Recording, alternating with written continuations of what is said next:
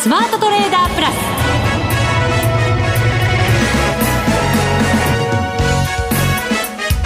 リスナーの皆さんこんにちは。辻るなです。ここからはザ・スマートトレーダープラスをお送りしていきます。それではこの方をご紹介しましょ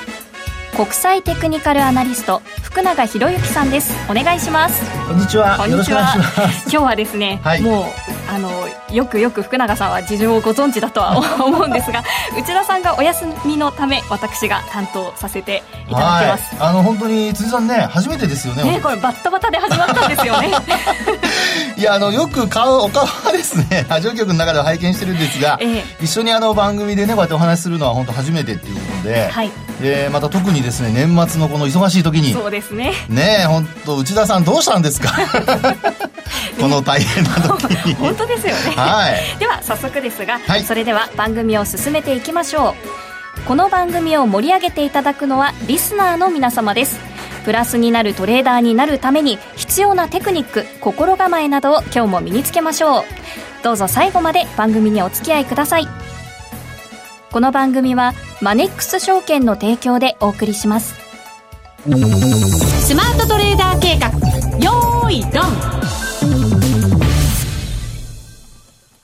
ザ・スマートトレーダー計画、用意ドン。このコーナーでは、足元の為替市場の動きと、株式市場の動向、見通しを福永さんに解説してもらいましょう。ということで、はい、えー、ちょっと今日のマーケット振り返ってまいりましょう。はい。えー、今日は日経平均株価25円62銭安の22,866円10銭で終えました。はい。東証一部の売買代金は概算で2兆3215億、売買高は14億5182万株でした。で、えー、値上がり数は1224、値下がり数は742、変わらずは96でした。えー、そして現在、ドル円ですが、113、113円41銭から42銭で推移しています。はい。ということで、福永さん、今日の相場、どうでしょう？どんな感じでしたか、そうですね。あのー、まあ、今日の相場、いつもこんなに丁寧には言ってないんですけど。そうなんですね。辻さんが非常に丁寧に、あの、話してくれましたので、はい、まあ、終値からね、あと値上がりの数、値下がりの数とかね、まあ、あの、皆さんもよく、あの、お分かりいただけたかとは思うんですけど、あのー、まずですね、あの、日経平均株価、やはりあの、ここのところ、ええー、まあ、ニューヨークダウが上昇してもですね、まあ、今週に関して言えばですけど、はい、ニューヨークダウが、あの、過去最高値更新しても、なかなか日本株上昇して始まっても上値が重たくて、まあ、その後なかなかね、高値更新できなくて、で、あの、結果的に昨日もですね、まあ、ニューヨークダウは、あの、ちょっとや、あの、下落して終えたんですけど、はい、まあ、そこで日経平均株価、今日日中の、まあ、あの、終値だけ見ますとですね、25円安ということで小幅安なんですけど、はい、日中の、あの、安いところを見るとですね、えー、今日はあの、22,866円で終えてますが、一時22,728円っていうのもね、あの、つける場面がありまして、はい、えー、これもあの、午前中、だいたい10時ちょい前ぐらいのところに、まあ、そこまで、えー、で下落したというところでしたよね。で、あと、あの、まあ、そこからちょっと持ち直すっていう流れなんですけど、はい、あの、商いがやっぱ薄くてですね、はい、これもあの、注目ポイントだとは思うんですが、はい、あの、売り込む動きっていうのがないんだけども、上に、あの、買い上がるエネルギーもないというね、はいもう本当にあの、まあ、年末特有のと言いますか、や、あの、まあ、休みの前特有のって言った方がいいかもしれませんけど、ええー、もう本当にあの、行ったり来たりというような、まあ、そんな相場になってきてるってとこですよね。はい。あと今日、あの、日経銀株価はマイナスだったんですが、はい、トピックスがやっぱり今度上昇しておいていてですね、はい、こちら反発ですもんね。はい。プラス1.45ポイント、1822.61ポイント。そうですね。はいで、あの、ここに来てですね、ちょっと、あの、まあ、来年相場を、占うのに役に立つかどうかっていうところなんですけど、はい、ちょっとですね、あの、まあ、銀行株が買われたりだとか、はい、アメリカの税制改革がやはり影響してるんですかね。ね、それが影響している可能性があるのかどうかですけどね、まあ、直接的にはその、まあ、あ実際にね、あの、日本の税金とは違いますので、あの、まあ、日本の銀行群とはまたちょっと収益の、あの、まあ、構造が違いますから、まあ、そういう意味では一概には言えない部分もあるとは思うんですけど、ただ、あの、実際に、こう、連想買いっていうんでしょうかね。えー、まあ、特にその、今のようにですね、なかなか年末に向けて、えー、こう、お休み、外国人投資家がだんだんお休みになっていく中で、はい、えー、少し商いが細ってくるっていうようなところになりますと、まあ、そういうちょっとしたこう、連想をですね、あのまあ、テーマといいますか、材料に、えー、株が買われたり売られたりっていうところになりますよね。で、ただ、あの、まあ、実際にですね、あの、連想買いだけで、あの、一時的なものかというふうに見てみると、実際にあの銀行株もですね、このところ結構しっかりしていてですね、はい、例えば、まあ、あの、三菱 UFJ フィナンシャルグループだとか、まあ、こういった個別銘柄見てますと、今日は、あの、まあ、えっと、5円10銭ほど安いんですけど、昨日は、まあ、年初来高値更新とかですね、ずっと、やっぱりあの、これまで、えー、売られていたというか、あんまりこう、注目されてなかった、えー、時価総額が大きなセクターですかね。まあ、そのあたりが、あの、買われてきているというところになっているので、これがですよ。はい。来年につながるものなのか、はい。あるいはですね、あの、一時的なものなのか、ここがね、皆さん知りたいところだと思うんですけど、えー、実際のところ、えー、その、まあ、アメリカの方でそういった、こう、税制改革の法案が決まって、まあ、はい、あの、ほぼ可決っていうことになってますから、まあ、そうなりますと、やっぱりアメリカ国内のね、企業の収益も上がってくるでしょうし、で、えー、まあ、そうなってきますと、どちらかというと、あの、割安株がやっぱ買われるっていうね、流れになってくるかもしれませんよね。はいなので、銀行株なんかの、あの、PR を見てみるとですね、これがまたね、結構安い段階で放置されてるんですよ。えー、で、あの、日経金株価の PR がですね、まあ、昨日のところで15倍台超えてるんですね。はいで、あの、PR って15倍っていうと、はい、1年間にあの、上げる、まあ、稼ぐ利益ありますよね。その15年先まで買ってるってことなんですよね。で、それがまあ15倍ってことですよね。はい。で、あと、あのー、今お話したような、まあ、例えばですけど、三菱 UFJ フィナンシャルなんか見てみると、11倍ぐらいなんですよ。ですから、まあ、あのー、日経平均の15年先と比べると、まだ4年ぐらい、ちょっと、まあ短いわけですよね。ですから、そう考えますと、ちょっとこう、その辺の銘柄をですね、年末のうちにちょっと買っておいて、はい、来年の頭にですね、まあちょっと利益を確保するとか、えー、まあ、言ってみれば、その、えー、銀行株に対する悪材料が出にくいっていうと、あの、ことも、あの、一つ買い上がりやすい、はい、買いやすい要因かとは思いますけどね。はい。まあ、そういったこともあってですね、はい、えー、しっかりとこうね、えー、こう買われてきていると。まあ、今日はたまたまそのマイナスにはなってますけども、えー、年初来高値を更新っていう流れですから、はい、ちょっと今のところ、その、銘柄的には、いわゆるあの、循環物色ないしは、あの、ひょっとしたらスイッチングっていうことで、はい、あのー、まあ、輸出関連株、特に電子部品のとこだとか、まあ、その辺が買われていたのが、えー、銀行株なんかにお金がシフトしている可能性はありますよね。はい。ということで、まあ、はい、あの、トピックスが上昇しているっていうことですから、マーケット全体は、まあ、しっかりしているというふうに考えていいんじゃないかなと。上値は重たいんですけど、はい、あの、しっかりしているというふうに考えていいんじゃないかなっていうのが、まあ、今日の、まあ、マーケットの動きかなと。はい。で、あと、あれですよね、あの、日銀が、はい。今日ね、金融政策。現状維持。はい。現状維持発表しましたもんね。はい。辻さんなんか、あの、日銀、黒田さん、はい。あの、ああいう発言聞いててですね。はい。どうですか？あのー、今、はい。あ、あの、銀行株のお話があったんですが、えー、最近よくマーケットで言われているのはリバーサルレートの話、はいはいはい、銀行の収益をマイナス金利で圧迫しているんじゃないかということで、えーえー、今日、あの、日銀の会見3時半から始まり、はい、片岡審議員が緩和、強化、もっと緩和を強化した方がいいんじゃないか、みたいな話があったということもあるんですが、はい、そのあたりの話、福永さん聞かせていただけたりするんですか？いきなり難しい。難しいところに入り込んじゃった。いいんです、いいんです、全然いいんですけど、あの、これはですね、あの、今日の記者会見、あの、僕、私もあの、ヘッドラインしか、まあ、ここに来る途中からね、始まりましたので、移動してる最中でしたので、あの、ヘッドラインしか見てないんですけど、はい、あの、リバーサルレート自体はですね、これ政策金利、まあ、例えばそういう片岡委員の話があったとしても、も、これは政策変更を意味するものではないっていうことで、一応あの、黒田総裁は、まあ、否定はしてるんですよね。はい。えー、ですから、あのー、まあ、あそうですね、あの、今、えー、片岡審議員が入ってきて、だいぶその、もっと緩和した方がいいとか。で、この、あの、まあ、片岡さんの発言が、例えばあの、先週ですね、えっと、金曜日でしたかね。はい。あのー、まあ、一時、その、まあ、ブルンバーグかどっかの、あの、記事が伝わって、で、あの、日中大きく上昇したんだけども、その後値下がりするような、まあ、そういうちょっと乱高下の動きになったり、繋がったりしてるんですね。ですから、あの、今、あの、まあ、辻さんから質問にあったようなですね、このリバーサルレートに関しての、あの、まあ、金融政策が、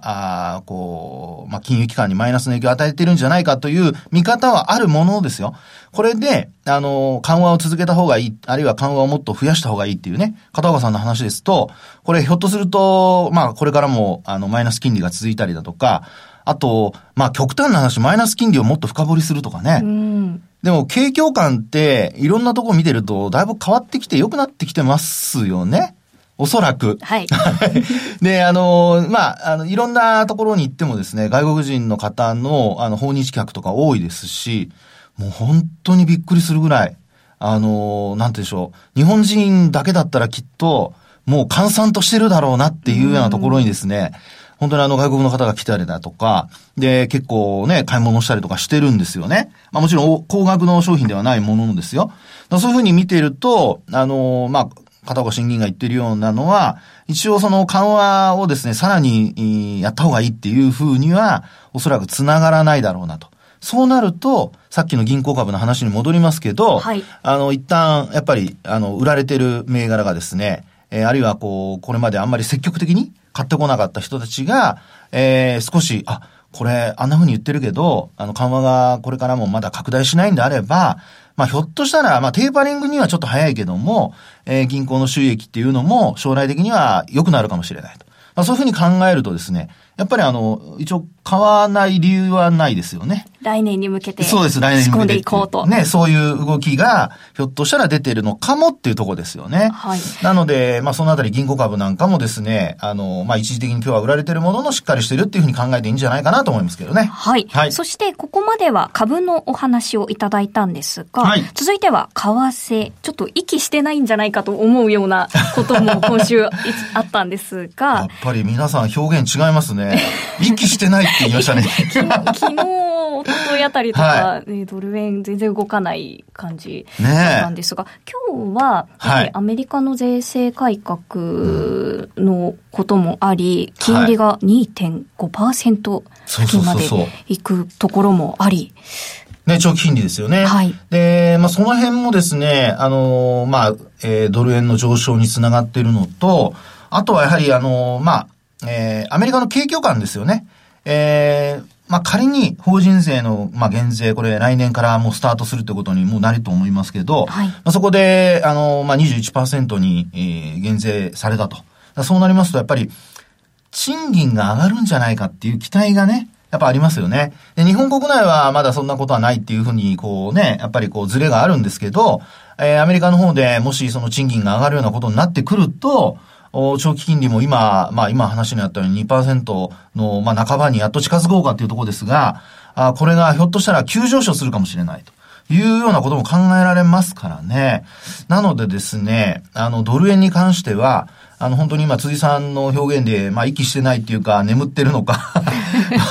あのね、スリーピングビューティーでしたっけ？眠れる森の美女だったら、目が覚めたら、ね。動き出すかも。そう、動き出すかも。ね、だからドル円っていうのはひょっとしたら、まあ今日も、あの、昨日からちょっと動いてはきてはいるんですけど、えー、そういうふうに考えるとですね、ドル円は、えー、ひょっとしたらこう、やっぱり眠る前、あ目目が覚める前の、えー、眠りの中でですね、まあ、あの、寝てる間に美を、あの、磨いて。磨いて、来年動くかも？みたいな。そうそうそう。そうですよね。なので、そういう意味では、それも、やっぱり、あの、今のこのドル円のちょっとした動きっていうのは、前哨戦っていうことになってるのかもしれないですけどね。はい。はい、ここまで、えー、株と為替の話伺ってきました。来年なんていうキーワードもあったんですが、はい、来年については後半に伺ってまいりたいと思います。はい。以上、スマートトレーダー計画、用意ドンでした。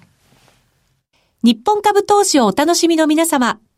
今、新大統領が誕生し、注目のアメリカへ投資してみませんか？米国株に興味はあるけど、英語だし、知らない企業も多いし、なんだか難しそうだなと思っている方。実はそうではありません。米国株は1株から購入可能。株価は100ドル以下の銘柄が多く、1万円もあれば、あなたもアメリカ企業の株主に。少額から投資でき、始めやすいのが米国株の特徴なんです。多くの企業では、配当は3ヶ月ごとに支払われ、配当金をもらえる楽しみがたくさん。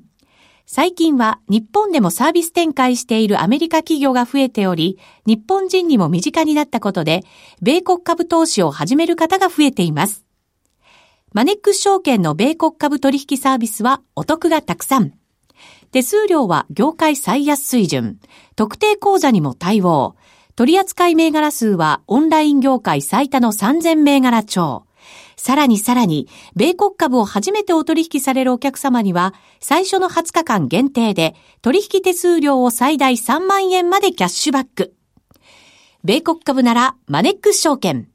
今すぐ、マネックス証券、米国株で検索。当社が扱う商品などには、価格変動などにより元本損失、元本超過損が生じる恐れがあります。投資にあたっては、契約締結前交付書面などを必ずお読みください。マネックス証券株式会社、金融商品取引業者、関東財務局長金賞第165号。ザ・スマートトレーダープラス。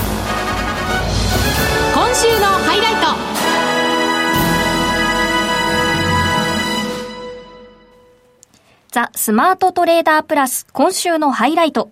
ここからは2018年の株、為替相場について福永さんにお話しいただきます。さて、はい、今年はですね、猿鳥騒ぐ、騒いだのかな、はい、なんていう一年だったかなと思うんですが。まあね、年後半だけですよね、騒いだのはね。えー、ただ、ここからは来年のことを伺っていきたいと思います。はい、来年の相場、犬年、犬笑うと言いますが、はい、福永さんはどう見てますか？僕はですね、一応来年笑う年になる、まあ格言通り、あの、なるんじゃないかなと見てるんですけど、はい、あの、まあ、その背景はですね、やっぱ一つは、あの、世界の景況感が良くなってきていることと、はい、それからあともう一つは、あのー、まあ、世界の景況感だけじゃなくて、日本国内もですね、少しずつやっぱセンチメントが変わってきているっていうね。はい。あの、最近、あの、日本株を買い出した若者たちとかなんか日経新聞が記事書いてましたけどね。えー、ビットコインじゃなくて、株なんですね。株なんですよね。ね、あの、ああいうのを、まあ見てますと、あの、まあ、一部そういったこうね、あの、少し、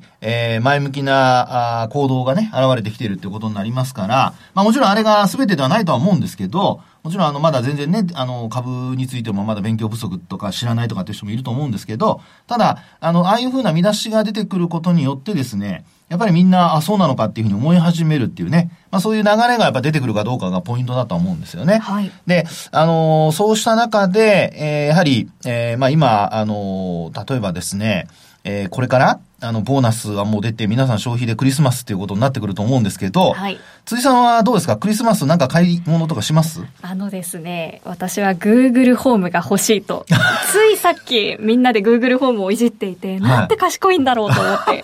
欲しいと思ってやっぱそっちなんですね。はい。あの、やっぱ IT 系のものにね、みんな興味いきますよね。ファング株。ね、例えばあの、財布とか、はい、あとは、そっちの小物とかないんですかね、女性の。そうですね。はい、あの、毎年はこと消費なんですね。美味しいものが食べに行きたいとかなんですけど、ちょっと、そうですね、今年は Google ホームですね。ああ、そうなんだ。まあやっぱりね、だからそういうところからすると、要はあの、これまでの消費とは違う消費行動じゃないですか。ね。ですから、あの、これまでのように物をただね、買って、あの、プレゼントするとかっていうんじゃなくて、これから使うものをですね、やっぱ購入しようっていうね、まあ、そういう流れになってきてるってことは、新たな消費が喚起されてるってことは、あの、考えられますよね。はい。で、そういったことがきっかけになって、あの、要はこれまでの、その、まあ、えー、経済の流れが少しずつ、こう、広がっていったり、あるいは変わっていったりということになると思うので、まあ、そういうことも含めてですね、えー、日経平均株価などは、来年は、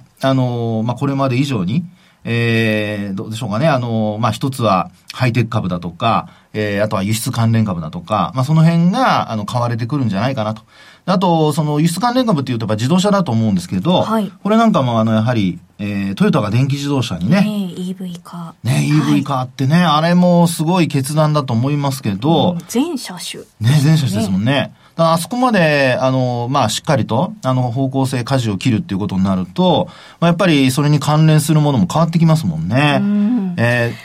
そうですね。はい。あの、実はですね、あの、今日、マーケットプレスの中では、はい、来年の日経平均の高値予想というのをアンケートで取っていたんですが、はいはいはい、2万5千円がリスナーの中では多かったようなんですが、あまあそうですね。福永さんはなんか考えてたりします僕はですね、もうあの、えっ、ー、と、一番最初にアンケートに答えたところのものをずっとそれを使うようにしてるんですよ。はい。一番最初に答えたのは先週なんですけど、はい、一応ね、まあ、あんまり言いたくないんです言いたくない。でも言います。はい。あの、25,500円ぐらいまでいくんじゃないかなと。ね、僕強気になるとあんまりいいことないんですね。それいいつ頃とかあるいや、もちろん年末ですかね。ええー、で、今年はほら11月が高値じゃないですか。はい、ね。で、あの、昨年は確か12月が高値なんですよね。で、そうやって考えてみると、あの、まあ、今年も本来12月が高値っていう見方もあったんですけど、11月の9日の日に大きくドーンって上がって、で、上髭つけるような形で終わりましたよね。ですから、あの、やっぱり流れとしては、えー、年末ほ、えー、年末の、あの、時期にですね、株価が上がっていくっていう、そういう、こう、えー、まあ日本のサイクル、株価の上昇サイクルになってるんじゃないかっていうふうに思うんですね。はい、で、その理由としてはなんですけど、これやっぱり業績がですね、あの、これまでのところ3月の決算で発表されるとですね、だいたい見通しが出て、で、まあ、14年、15年あたりは、あの、横ばいないしは下向きっていうね、見通しよりもちょっと、あの、まあ、進捗率があんまり良くないとか、そういう流れが多かったんですけど、はい、去年、今年っていうのは、これ、業績発表するごとに徐々に上振れしてきてるんですよね。はい。で、こういうのが、さっきお話したように、まあ、世界の景況感が良くなってきているというのが前提として考えると、あの、木を追うごとにですね、業績が多少こう、良くなってくると。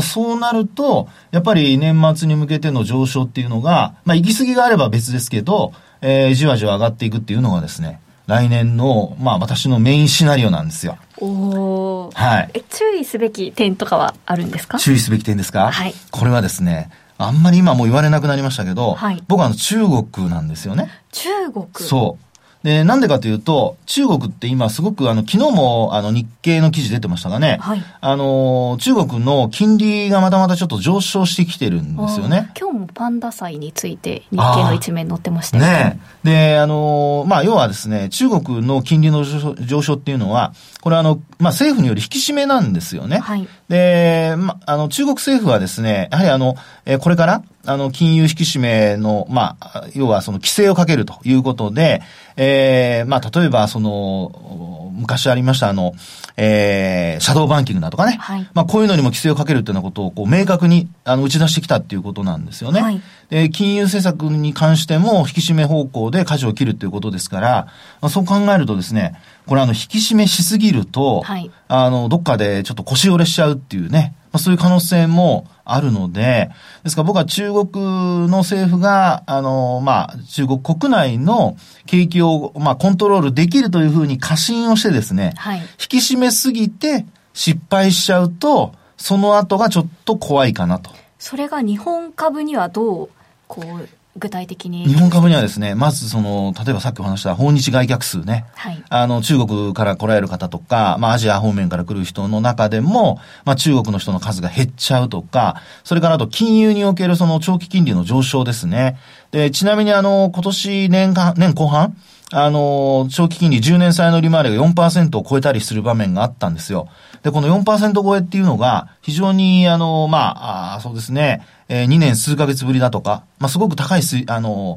久しぶりのね、水準なんですよね。ですから、あの、こういったですね、久しぶりの、あの、長期金利の上昇っていうのが起こってるってことは、あの、アメリカのように景気が良くて、後から追っかけてくるっていうのは、長期金利が上がるっていうのはいいんですけど、実際にあのアメリカではなくてですね、中国のように先に金利が上がってって、そこから経済指標が、まあ今、若干こう予想下回るような中でですね、あの、先に上がってるっていうのは、これは僕は実はすごくちょっと怖いなと見てるんですよね。なので、そうなると日本企業への、やっぱり、あの、直接的な影響っていうのは購買力が落ちるとかね、中国で物がなかなかこれまでのように売れなくなるとか、やっぱり中国を、あの、まあ、稼ぎどころとしていた企業に関しては、まあ、ちょっと注意が必要っていうふうにはなるかと思いますよね。はい、ありがとうございます。そして、為替の方は来年の見通しどうでしょうか？ドル円ですか？ドル円はですね、あの、注目通貨はやっぱドル円だと思うんですけど、はい、その中でもですね、ドル円はさっきも話しましたように、やっぱり、あの、法人税減税の引き下げで、景況感が良くなって、はい、で、あの、長期金利が僕はどっかで急激に上昇するんじゃないかと思ってるんですよ。はい、で、急激に上昇することによって、ドル円も、あの、急上昇するんじゃないかと思ってるんですね。はい、そうすると、あの、まあ、日本企業にとっては、まあ、輸入してるとこはちょっとね、辛いかもしれませんけど、はい、あの、輸出しているところに関しては、ええー、まああ、ドル高円安の恩恵を受けて、これまで以上にですね、業績が伸びるんじゃないかなと。ですから、あの、ドル円のですね、あの、上昇局面っていうのが、あの、来た時には、まあ僕はあの、少なくともショートはしない方がいいかなと。ああ。ね。はい。これあの、やっぱり、ええー、まあ、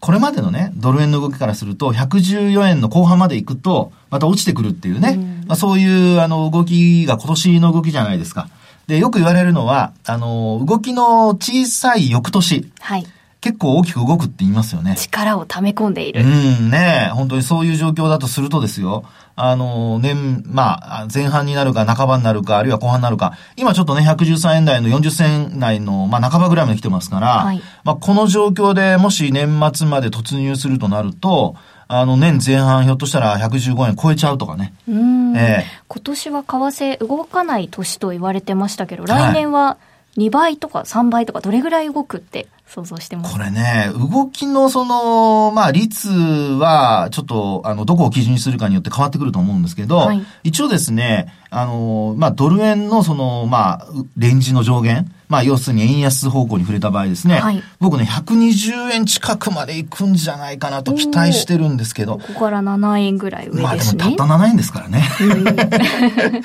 ね、なので、本当にあの、アメリカの景況感さえ良ければ、あのー、まあ、その中国リスクはちょっとあるにはあるんですけど、まあ、そのあたり置いといてもですね、えー、ドル円に関してはちょっと上の方向に行くのではないかなというふうには見てますけどね。はい。上方向だということで、はい、えー、上値は教えていただいたんですが、下も聞いてもいいですか？もちろん。下はですね、110円前後だと思います。110円前後。あ、はい。じゃあ、こえ、来年も10円ぐらいしか動かない。いいかな、うん、そうですね。っていうことというのは、あの、アメリカの長期金利がそんなに低下しないと思うから。はい。で、もしですよ、トランプ大統領が、あの、変わったとしても。はい。ひょっとしたらペンス、ね、中間選挙ありますもんね。でも、ペンス副大統領がなった方が。いいかも。アメリカ国内の世論的にはですよ。ね、本当に好き嫌いみんなね、アメリカの人も激しいですからね。まあそういう意味では、あの、まあ共和党の人たちが、あの、これまで以上に一致協力してね、あの、まあ、政権を担うっていうことになれば、トランプ大統領じゃなくても安定するんじゃないかなっていう。あれ、トランプさんのここまでの 取り組みは何だったんだろういや、もうトランプさんはもう減税のためだけですよ。今年は。本当に。ね、さて、はい、えっと、ここまでですね、えっ、と、株と、えー、為替、来年の見通しについてお話しいただきましたが、あっという間にお別れのお時間です。ね、本当にね、えー、せっかくの初ペアだったのにね、えー、あっという間ですね。残念ですけれども、はい、ここまでのお相手は、福永博之と、辻るなでお送りしました。それでは、皆さん、またどこかで。また来週 この番組はマネックス証券の提供でお送りしました。